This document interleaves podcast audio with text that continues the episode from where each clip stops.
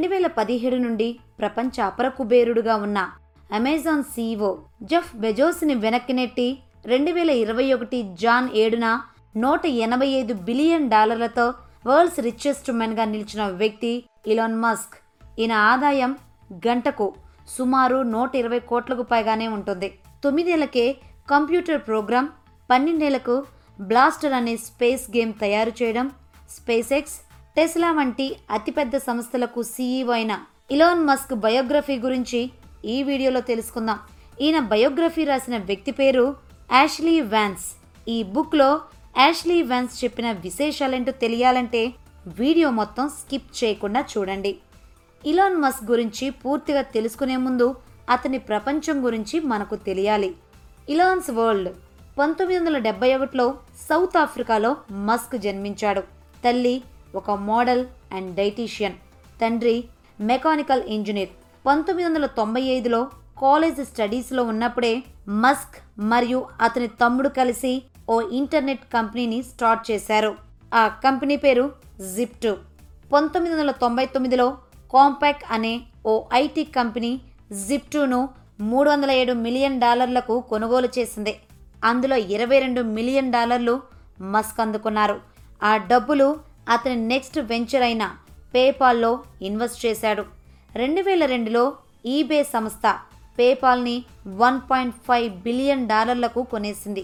అందులో $200 మిలియన్ రావడంతో $100 మిలియన్లు స్పేస్ఎక్స్ కంపెనీలో, $70 మిలియన్లు టెస్లా కంపెనీలో, $10 మిలియన్లు సోలార్ సిటీలో పెట్టుబడి పెట్టారు. మస్క్ అండ్ ర్యాండ్ భక్తుడు, అనుకున్నది చేస్తాడు, ఎవ్వరి మాట వినడు. అందుకే తన ఎంప్లాయీస్లో కొంతమంది అతన్ని ఇష్టపడరు. మస్క్కి మంచి జ్ఞాపక శక్తి ఉంది. బుక్స్ అంటే చాలా ఇష్టం. స్కూల్ అవ్వగానే అతను లైబ్రరీకి వెళ్ళేవాడు. ప్రతి సంవత్సరం మస్క్ తన ఫ్లైట్లో ట్రావెల్ చేసే టైంని ముందుగానే క్యాలిక్యులేట్ చేసుకుంటాడు. ఎవ్రీ మండే స్పేస్ఎక్స్ కంపెనీకి వెళ్తాడు. ట్యూస్డే, వెనస్డే టెస్లా కంపెనీలో గడిపి థర్స్డే మళ్ళీ స్పేస్ఎక్స్కి చేరుకుంటాడు. మిగిలిన రోజులు తన భార్య, 5 పిల్లలతో టైం స్పెండ్ చేస్తాడు. ఇది అతని ప్రపంచం. Africa to Canada. సౌత్ ఆఫ్రికాలో ఒక రూల్ ఉంది. 18 సంవత్సరాల వయసు వచ్చిన వారు ఖచ్చితంగా మిలిటరీలో కొంతకాలం పనిచేయాలి.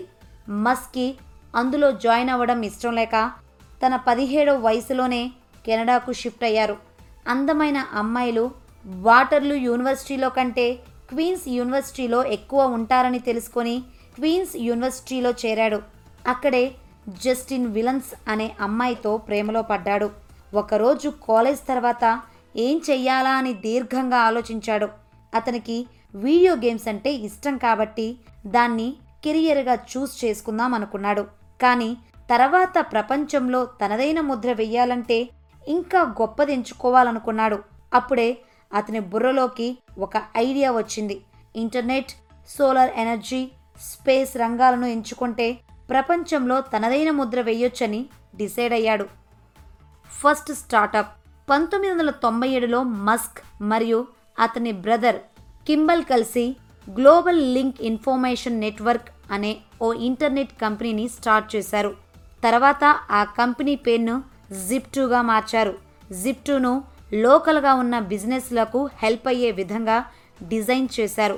ఫర్ ఎగ్జాంపుల్, ఇప్పుడు మనం గూగుల్ మ్యాప్స్లో దగ్గరలో ఉన్న రెస్టారెంట్స్ ఏంటి, షాపింగ్ మాల్స్ సెర్చ్ చేస్తే ఎలాగైతే కనిపిస్తాయో అప్పట్లో జిప్టు కంపెనీ ఇచ్చిన సర్వీస్ అదే.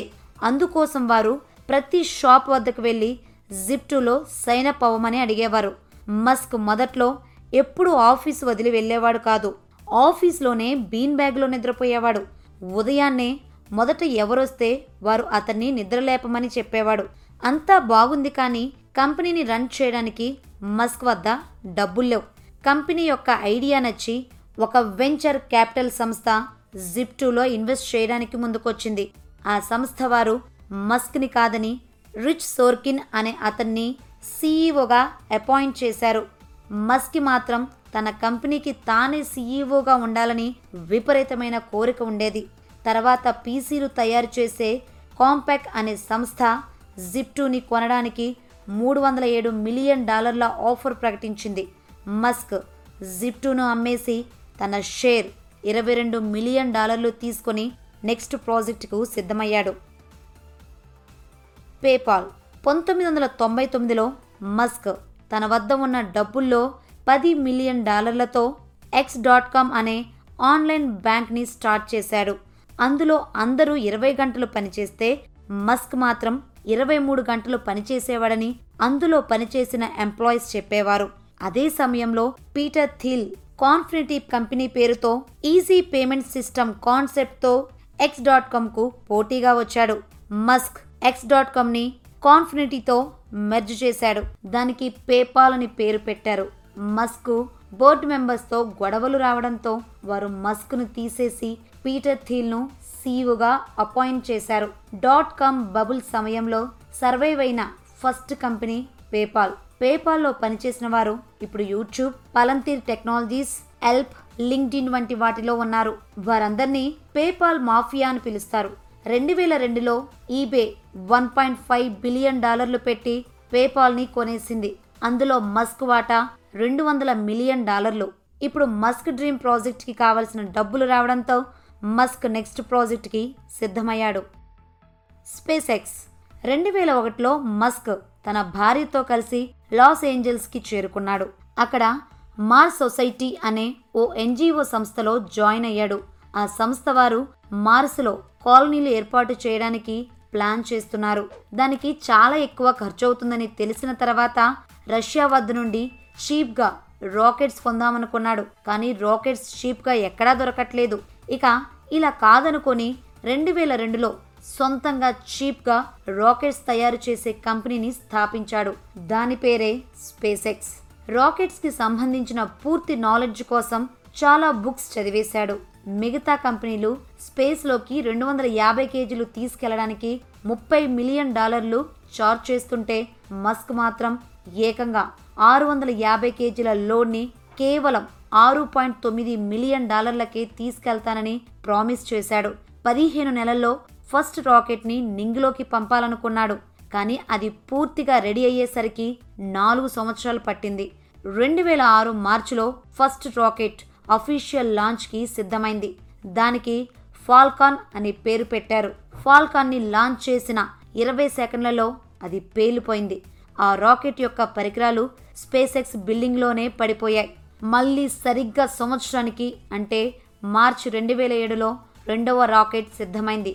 కానీ ఇది కూడా లాంచ్ చేసిన 5 నిమిషాల్లోనే పేలిపోయింది. మస్క్ ఏమాత్రం నిరాశపడకుండా చాలా కూల్గా మరో అటెంప్ట్కి సిద్ధమయ్యాడు. ఫెయిల్యూర్ అనేది సక్సెస్లో ఒక భాగమని మస్క్ నమ్ముతాడు. అతను అనుకున్నట్టే ఎట్టకేలకు 2008 సెప్టెంబర్లో ఫాల్కాన్ నేలను దాటి నింగిలోకి చేరుకుంది. రాకెట్స్ని రియూజ్ చేసే ఫస్ట్ కంపెనీగా స్పేస్ ఎక్స్ చరిత్ర సృష్టించింది. నాసాతో $1 బిలియన్ కాంట్రాక్ట్ను కూడా స్పేస్ ఎక్స్ సాధించింది.